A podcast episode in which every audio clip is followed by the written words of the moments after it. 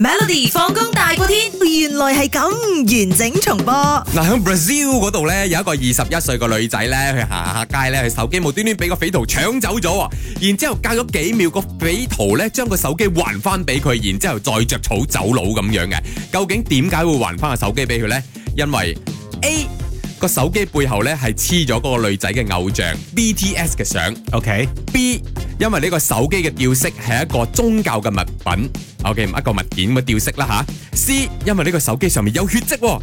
D，因為呢個手機只係一個殼嚟嘅啫。我揀 A， A 點解因為佢裏邊黐咗個 BTS 嘅咩啊嘛，個相？我唔知點解我揀 A。 點解呢？因為咧，啊有人 send message 嚟，佢話我叫 Shed，我揀 A，因為我喺 Facebook 睇過呢隻新聞，你知知唔係揀 A 㗎，跟住仲有一個朋友佢講唔好玩啦，啊係然嘛嗯後誒呢位朋友男仔嚟嘅，佢話唔好玩啦，巴西邊度會放 BTS 啦，佢揀 B。哎，你真係你不能少看 BTS 的魅力哦。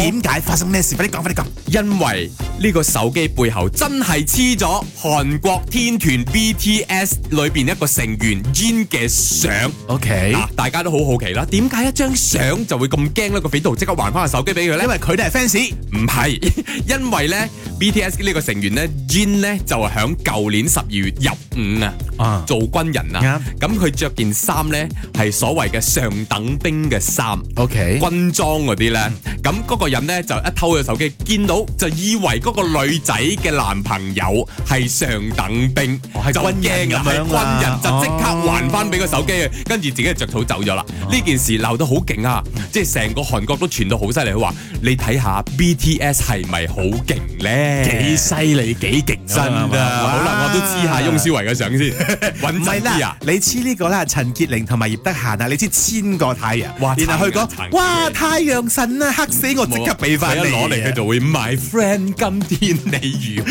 每逢星期一至五傍晚四點到八點，有 William 新偉廉同埋 Nicholas 雍舒偉陪你 Melody 放工大過天，陪你開心快樂閃閃閃。